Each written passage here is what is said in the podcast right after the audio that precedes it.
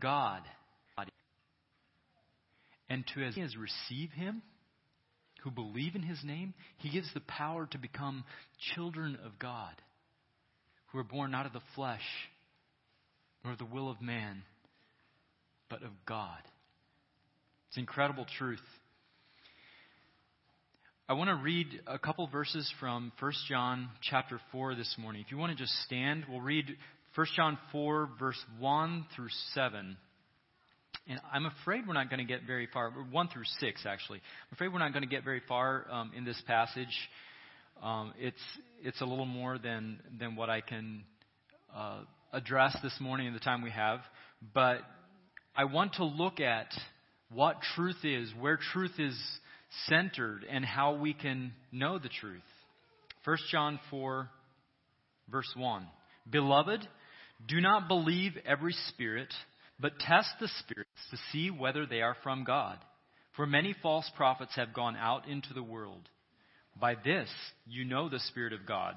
Every spirit that confesses that Jesus Christ has come in the flesh is from God. And every spirit that does not confess Jesus is not from God. This is the spirit of the Antichrist, which you heard was coming and now is in the world already. Little children, you are from God and have overcome them. For he who is in you is greater than he who is in the world. They are from the world, therefore they speak from the world, and the world listens to them. We are from God. Whoever knows God listens to us. Whoever is not from God does not listen to us.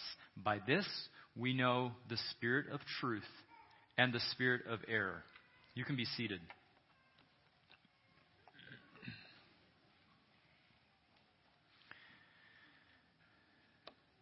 Beloved, do not believe every spirit, but test the spirits to see whether they are from God. Do not believe every spirit. Uh, throughout this epistle, 1 John, uh, John is emphasizing and confirming the work of the Holy Spirit in the believer's life. In, in chapter 3, he says this By this we know that we are of the truth, and we reassure our hearts before Him. We re- reassure our hearts before God. For whenever our heart condemns us, God is greater than our heart, and He knows everything. Whoever keeps His commandments abides in God, and God in Him. And by this we know that He abides in us by the Spirit whom he has given us. So the confirmation that we are of the truth and that we are abiding in God, the confidence that reassures our hearts before him, comes from the Spirit of God dwelling in us. He bears witness in our spirits that we are children of God. And he produces fruit in us that is in accordance with the words and the, the, the life of Jesus, the fruit of obedience. Uh, in chapter 3, verse 7, he says, Whoever practices righteousness is righteous, as Jesus is righteous. Whoever makes a practice of sinning is of the devil. The, so, so there's all these confirmations throughout this epistle of the work of the Holy Spirit in us and how we can know that, that He is truth and that we are aligned with the truth. And along with those confirmations are warnings, warnings with regard to sin and error. And John is ultimately addressing the question of how do we know that we are children of God? How do we know that we are walking in truth? How can we be sure that the Spirit working in us is the Holy Spirit and now not a counterfeit?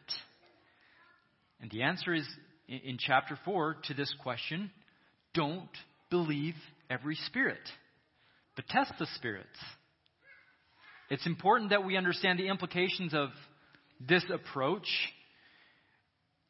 What you hear, the truth you hear, has a source. It comes from somewhere.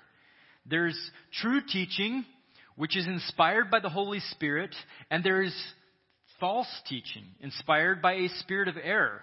There's true prophecy, revelation from the Holy Spirit, and there's false prophecy, revelation from Satan masquerading as an angel of light. There's truth, which has its source in God, exhibited by Jesus, revealed to us through the Holy Spirit, and there are lies, which have their source in the father of lies, Satan. Truth always has its source in God. There's no truth outside of that. There's no truth outside of God. This is really important to understand from the outset. It's impossible for God to lie, and His nature determines what truth is. Jesus was the Word made flesh. So not only do we have the written Word of God, which tells us the truth about God, but we have Jesus who came, He took, took on the fullness of God and was made flesh and lived out the perfect truth about God in human flesh. He was the expression of the truth of God on display for the world to see, for us to see. Lies are from the spirit of error. They have their source in the devil. He opposes everything that is true. Jesus told the, the Pharisees when they were arguing with the things he was teaching them, he said, You are of your father, the devil. Your will is to do your father's desires. He was a murderer from the beginning and does not stand in the truth because there is no truth in him. When he lies, he speaks out of his own character, for he is a liar and the father of lies. That's who he is. He lies because he is a liar. God speaks truth because he is truth. There's no truth outside of that. Modern Western intellectualism does not believe this. We're living in the aftermath of, of the age of enlightenment, the age of reason, in a culture that fundamentally believes that truth is determined through, and I quote, rigorous scientific, political, and philosophical discourse. That's how we determine what's true and what's not true. Through consensus. Truth has ultimately become human centric instead of God centered. Well, that may be your truth, but it's not my truth, right? There's nothing more destructive than turning away from the truth of God, who God is. Romans 1 gives us a clear description of what happens when people turn away from the truth. The wrath of God is revealed from heaven against all ungodliness and unrighteousness of men who by their unrighteousness suppress the truth that they've already received. They suppress the truth because they hate righteousness. For what can be known about God is plain to them because God revealed it to them through the things that are, that are made. God gave them up in the lusts of their hearts to impurity, to the dishonoring of their bodies among themselves, because they exchanged the truth about God for a lie, and worshiped and served the creature rather than the Creator. The apostles argued that truth could only be found in the nature of God. God was at the center of what is truth, and that He had revealed Himself through the incarnate Son by the Spirit. Paul told the Corinthians that the natural person could not, could not receive the things of God, couldn't understand the things of God because, and, and their foolishness to him because those things can only be spiritually discerned. Jesus told his disciples that when he left, he was going to send the Spirit of truth, whom the world cannot receive, because it neither sees him nor knows him. You, however, know him, for he dwells with you and will be in you. And he further said that when the tr- Spirit of truth comes, he will guide you into all truth. So he's going to remind us of the things that, that Jesus taught, but he's also going to guide us into all truth, everything that we need to know. So the apostles understood clearly that the source of truth was spiritual, that it came through revelation, that it was rooted not in human perspectives or intellectualism, but in the unchanging realities of God Himself. So when we, when we look at what is truth, we're fundamentally asking, who is God? What's God like? Right? There's no truth outside of that. What is God like? Who is He? Because that determines what truth is. And as they saw Jesus in the flesh, they witnessed astonishing demonstration of, of the power of that truth embodied. There's a, there's a booklet by Art Katz. It's available online somewhere. I came across this years ago that's called the Spirit of Truth, and it's really powerful because it talks about this concept of Jesus embodying the truth. And I think sometimes we we misconstrue this. We think of Jesus Jesus said, I am the way, the truth, and the life. And we think of it as truth being kind of fluid the way a personality is fluid. Well, if he says something is true, then that makes it true. But it goes way deeper than that. It's true because that's who he is. And he only ever spoke the truth because he only ever was the truth. And he lived the truth perfectly, which is what gave such weight and authority to his words. It's why the people who heard him speak said, We've never heard someone speak with authority like this. Because every time he said, spoke truth, it was perfectly aligned with what he lived, because he is the truth. But parallel to the powerful demonstration of truth that came and changed lives and impacted people, revolutionized the first century, there was another source of information doctrine, revelation, prophecy. And the apostles started seeing this very early in the church. That the very people who had been transformed through the revelation of truth in their hearts were in danger of being led astray through the cunning of the serpent. Like Paul told the Corinthians in 2 Corinthians 11, he said, I'm afraid that as the serpent deceived Eve by his cunning, your thoughts will be led astray from a sincere and pure devotion to Christ. For if someone comes and proclaims another Jesus than the one we proclaimed, or if you receive a different spirit from the one you received, or if you accept a different gospel from the one you accepted, you put up with it readily enough. For such men are false apostles, deceitful workmen, disguising themselves as apostles of Christ, and no wonder.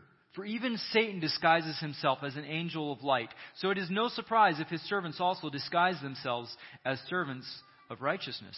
Their end will correspond to their deeds. And he told the Galatian church in, in, Galatians chapter 1 I'm astonished that you're so quickly deserting him who called you in the grace of Christ and are turning to a different gospel. Not that there is another one, but there are some who trouble you and want to distort the gospel of Christ. But even if we or an angel from heaven should preach to you a gospel contrary to the one we preach to you, let him be accursed. As we've said before, so now we say again if anyone is preaching to you a gospel contrary to the one you received, let him be accursed. And Paul, we know the story in Acts, how just before he was leaving Ephesus for the last time, he knew he wasn't going to be coming back. He called out the elders and he told them that there were wolves that were going to rise up who would twist things to draw away disciples after them. And now, never, never before in the history of the church have believers had access to as much truth as we do. Wouldn't you agree with that? With, with a click of a mouse, you can access volumes of truth. Good commentaries, amazing sermons, good books, and on the other side of that, you can access more error than anybody in history has had access to. You can find the answer to support what you want something to say more easily than anybody in history could. It's more important now than ever before that we test the spirits to see whether they are from God. To test simply makes means to, to make a critical examination of what we hear or see. This is what you did if you were a blacksmith working metal. You'd work that metal and, and maybe shape it into to the, the rough draft of what you wanted to make out of it, and then you would put it, subject it to a test to see what it was really made of. Is this the real deal or not? Will it hold up under stress? And this, this word test is used frequently through the epistles and is translated discern, examine, prove, test. The Second Corinthians says, Examine yourselves to see whether you are in the faith. Test yourselves. Subject your faith to the test. And we know uh, First Peter talks about how God Himself puts our faith, subjects it to a test to see what it's made of, so that the outcome can be precious.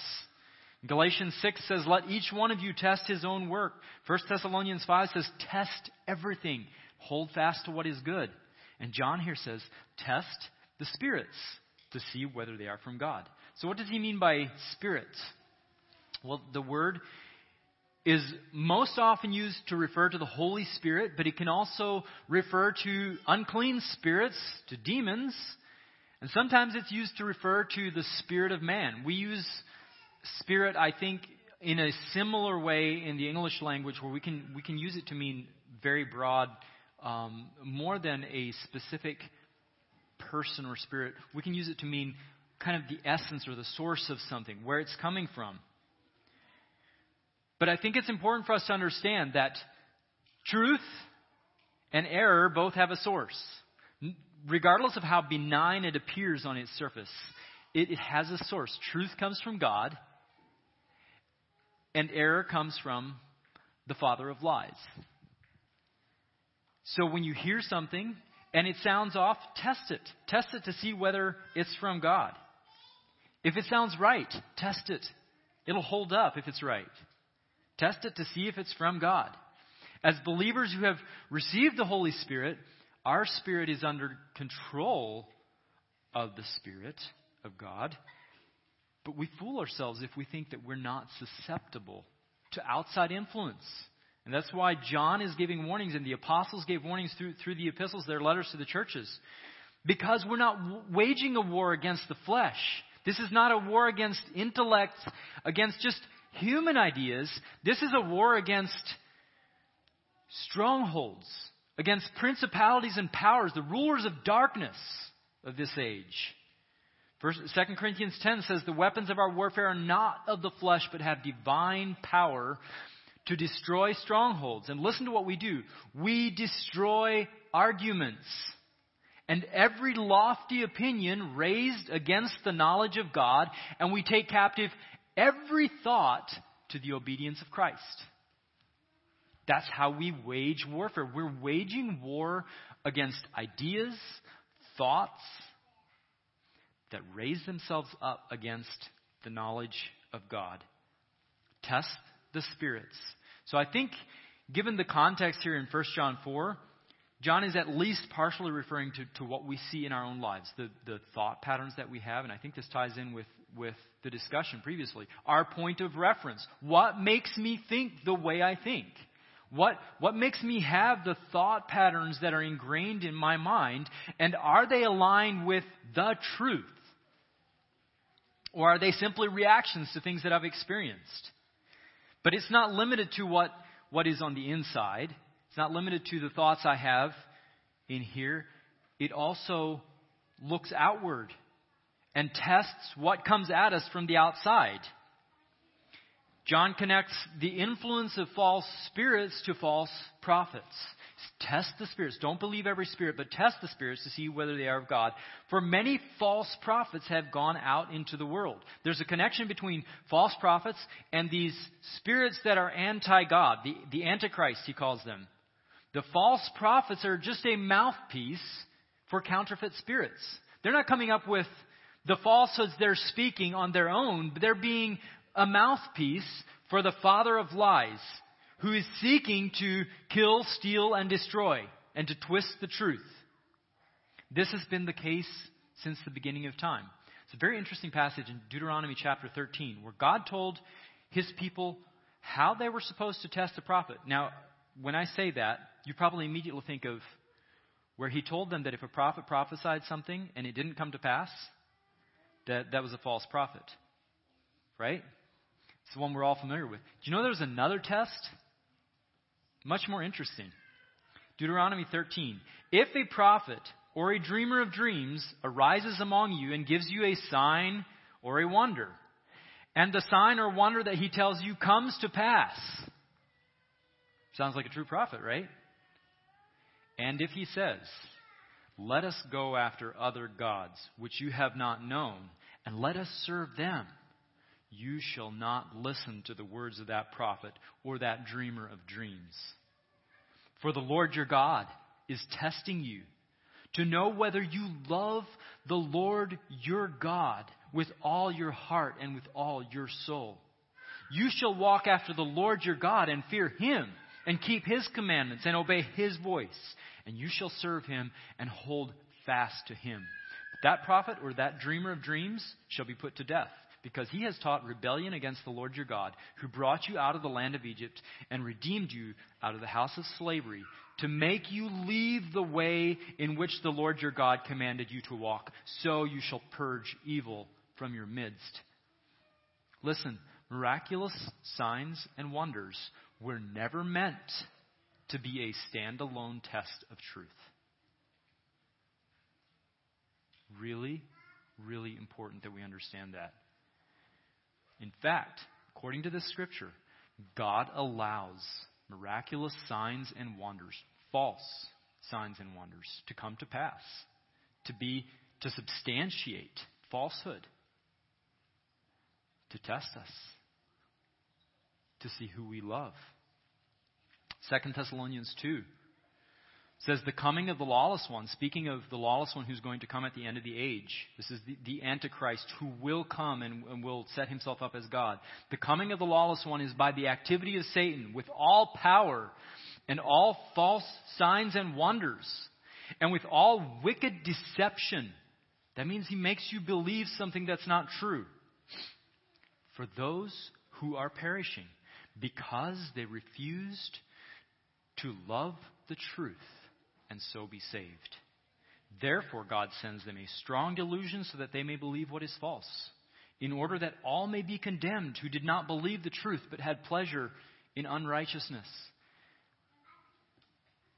Steve talked a little bit about what we see going on in, in government, and I think uh, at large in society around us.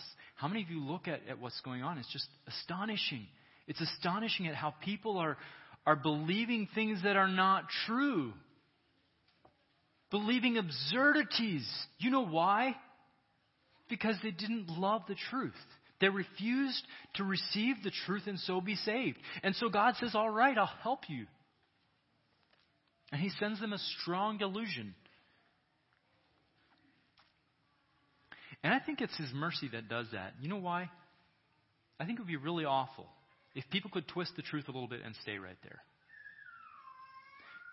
God says, You twist the truth, you refuse to receive the truth that I give you, I'll help you along. I'll let everyone see the outcome of rejecting truth. And we're seeing that around us to a great degree. 1 Timothy 4 says that in the last days, the Spirit expressly says that in the last days, some will depart from the faith by devoting themselves to deceitful spirits and teachings of demons. Verse 2 says this By this you know the Spirit of God. Aren't you glad He didn't leave us on our own to figure all this out? That He gave us His Spirit of truth, who teaches us truth. By this you know the Spirit of God. Every spirit that confesses that Jesus Christ has come in the flesh is from God. Now, I, I used to think of this as just kind of a quick litmus test to see if, you know, in particular, if, if, if there's a demonic influence, ask the Spirit, do you confess that Jesus Christ has come in the flesh? And I've seen, and I'm sure some of you have seen, where there's a full blown demonic manifestation just at that question. Because Satan hates the idea of God in the flesh. Because the fullness of God embodied in flesh means that God can be seen. We can know Him. We can know who He is. We can know the truth about Him through Jesus Christ. That's why He's so bitterly opposed to that. Because He doesn't want us to receive the knowledge of the truth. But I think it's more than just, just a litmus test for demons. I think that there's a, there's a broader concept here and that is that the Spirit of God is confirmed through the confession of who God is as revealed through Jesus Christ. The work of the Spirit of God is confirmed in our lives through that confession. Confessing Jesus Christ in the flesh. And that's more than just, just saying a phrase I believe that Jesus Christ has come in the flesh. But that is a confession of your life that comes into agreement with who Jesus is, the truth about God as revealed through Jesus in the flesh. I want to read some out of John 1. We're working on memorizing this, and, and it's, it's really impacted me in a new way. The idea of the Word made flesh, the idea of the eternal God stepping into a human body, embodying all of who God is in a human form and living it out fully. John 1 1. In the beginning was the Word, and the Word was with God, and the Word was God. He was in the beginning with God. All things were made through him, and without him was not anything made that was made. In him was life, and the life was the light of men. The light shines in the darkness, and the darkness has not overcome it. The true light, which gives light to everyone, was coming into the world. He was in the world, and the world was made through him, yet the world did not know him. He came to his own, and his own people did not receive him.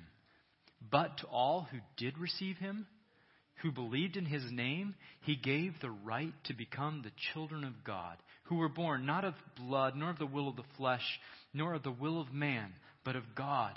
And the Word became flesh and dwelt among us, and we have seen his glory glory as of the only Son from the Father, full of grace and truth.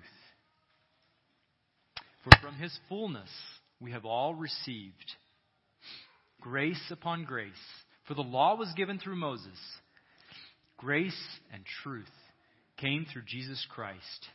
No one has ever seen God. The only God who is at the Father's side, he has made him known. God revealed himself to us through Jesus in the flesh. In John 14, Jesus told his disciples, I am the way, the truth, and the life. No one comes to the Father except through me. Colossians 1 says, He is the image of the invisible God, the firstborn of all creation. You know what that means? That means God can be seen. And that's what John was saying here in, in John chapter 1. Can you hear the awe in his voice? We saw God. God in the flesh. God made manifest to humanity. No one had ever seen God. No one knew fully who God was. In, in times past, Hebrews says he spoke through the prophets, but now he has revealed himself to us through his Son. Like the people of Israel were tested to see whether they truly loved the Lord their God with all their heart, or whether they would turn to an alternate illusion a self constructed version of God, the test for us is the same. Do we love God who was manifest in the flesh? Do we love Jesus? Or do we prefer a God of our own making? Do we love God in the flesh to the point where we gladly give up our lives in service to Him? Or do we prefer a Jesus who serves our desires? Every cult, every false religion has this one thing in common they misconstrue the nature of the incarnate Son of God.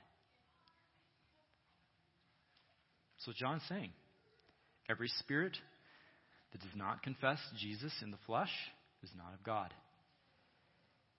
And I challenge you to find an exception to that. Satan hates the representation of God in the flesh through Jesus Christ, and he will do his best to twist that in our minds and in the world.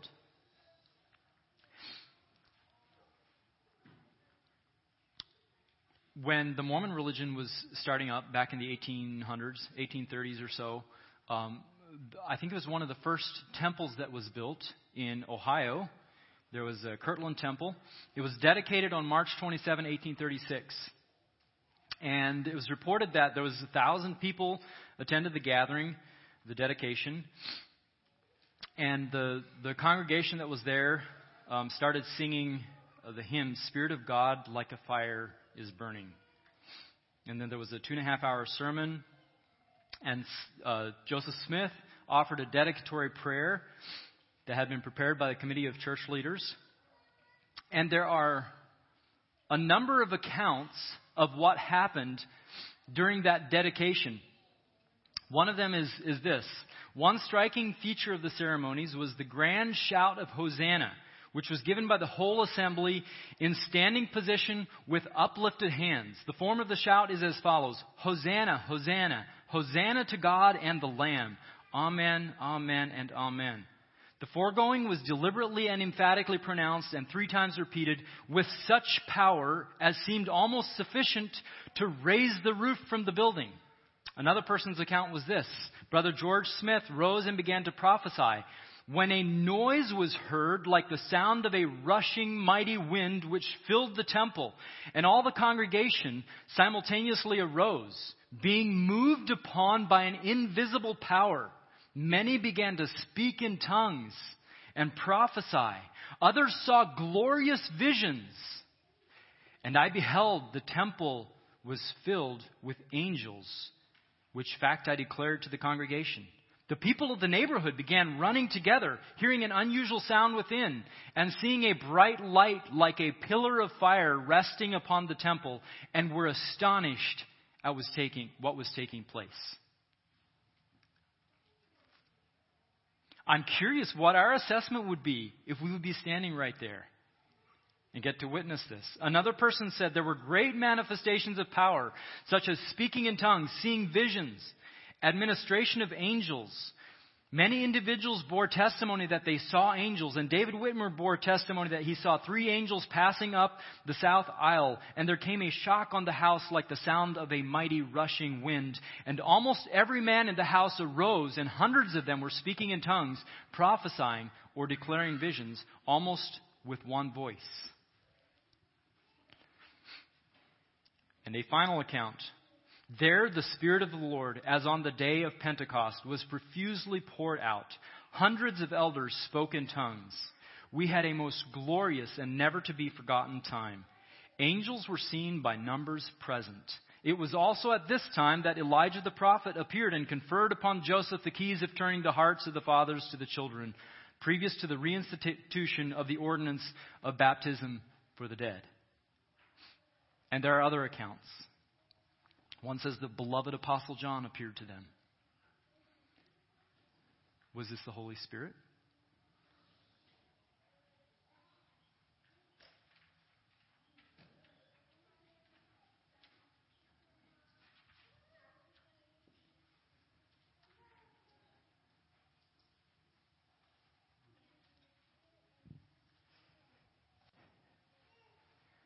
Signs abound, even in false religions who deny the true nature of Jesus Christ.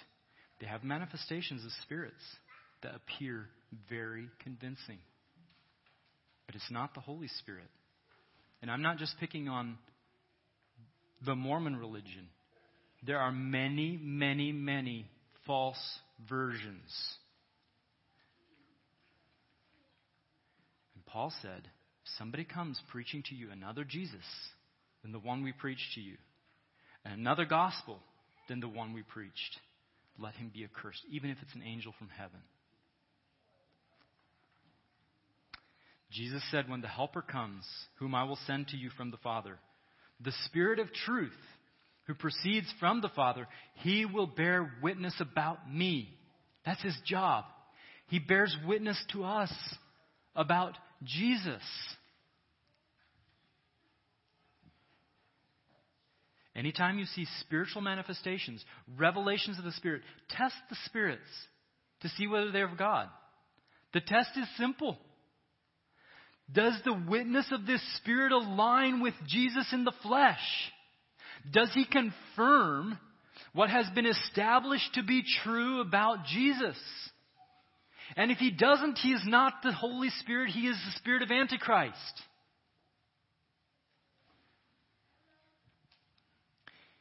I think that we more easily create a false Jesus in our minds than, than we would like to think sometimes. And the most sobering prospect is that if we do not love the truth about Jesus, about God, as he has been revealed, that God will help us along in our error. Because they refuse to love the truth and so be saved, therefore God sends them a strong delusion so that they may believe what is false, in order that they may be condemned who did not believe the truth, but had pleasure in unrighteousness. Notice it doesn't say those who did not believe the truth but believed a lie. It says those who did not believe the truth but had pleasure in unrighteousness. Because having pleasure in unrighteousness is the opposite of loving the truth. They may well have confessed Jesus, but it was not Jesus as he was revealed in the flesh. It was a Jesus who approved of their sin because they took pleasure in unrighteousness. And all the while he's whispering affirmations into their ear. As they turn further from the truth. It's not Jesus at all. It's the spirit of Antichrist. And he is in the world. And a mark of the last days is that there will be many Antichrists in the world. Verse 3 Every spirit that does not confess Jesus is not from God. This is the spirit of the Antichrist, which you heard was coming and now is in the world already. There's nothing that Satan is more opposed to than the true nature of God as revealed through Jesus Christ. That is what he hates supremely. Uh, 2 Corinthians 4 says, The God of this world has blinded the minds of the unbelievers to keep them from seeing the light of the gospel of the glory of Christ. Listen to this, who is the image of God. That's the gospel, that God can be seen and known, that we can be in a relationship with Him through Jesus Christ.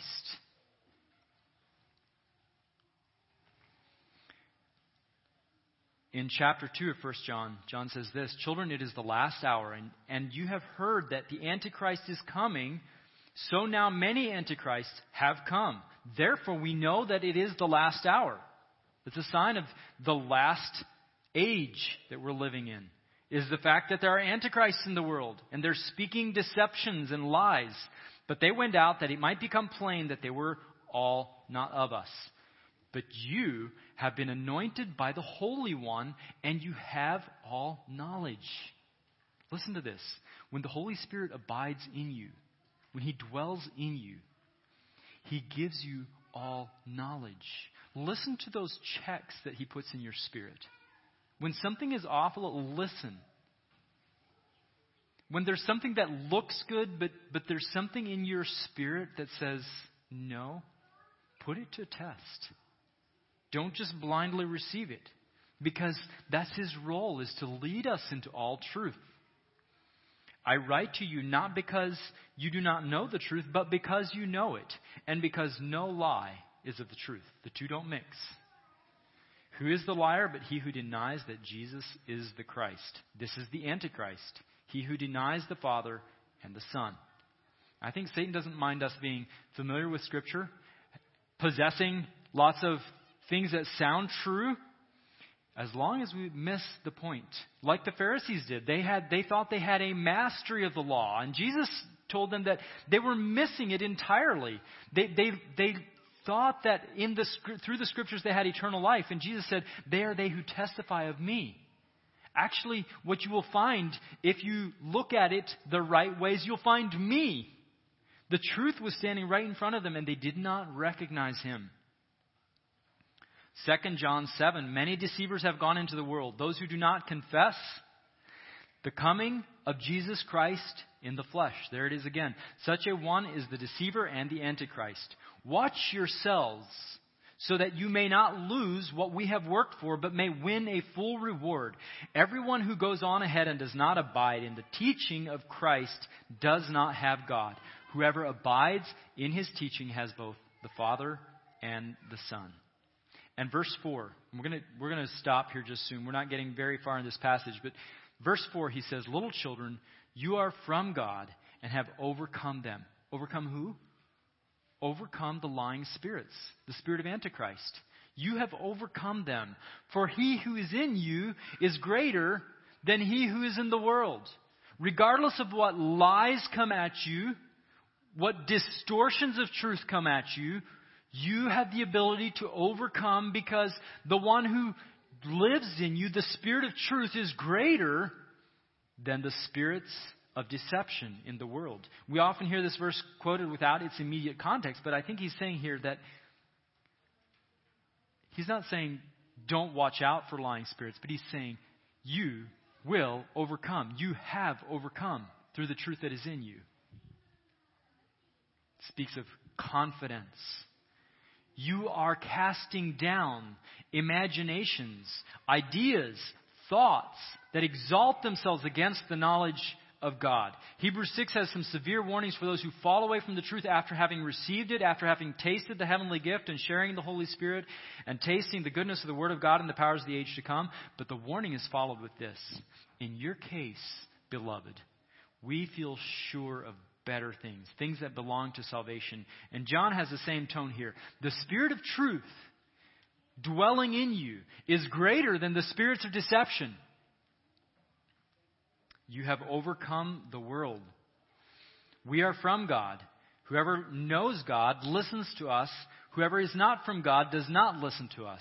By this we know the spirit of truth and the spirit of error.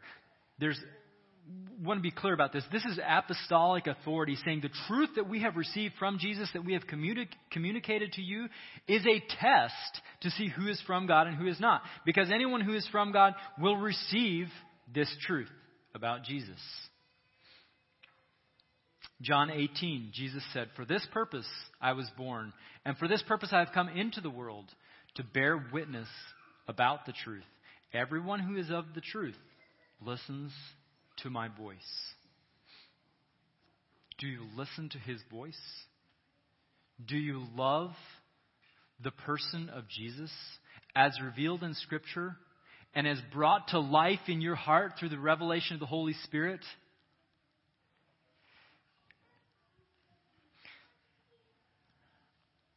Be unapologetic about truth. Never, ever suppress the truth that God has given you. Test the spirits. Affirm what is the Spirit of God and reject what is the spirit of error. Compare everything with the person of Jesus, with His words. Let His words sanctify you. In Colossians 2, see to it that no one takes you captive by philosophy and empty deceit, according to human tradition, according to the elemental spirits of the world, and not according to Christ. For in him dwells the fullness of the Godhead bodily.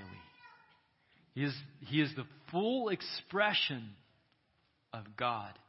And we get to witness that. We get to witness who God is through Jesus, who has revealed himself to us by his Holy Spirit.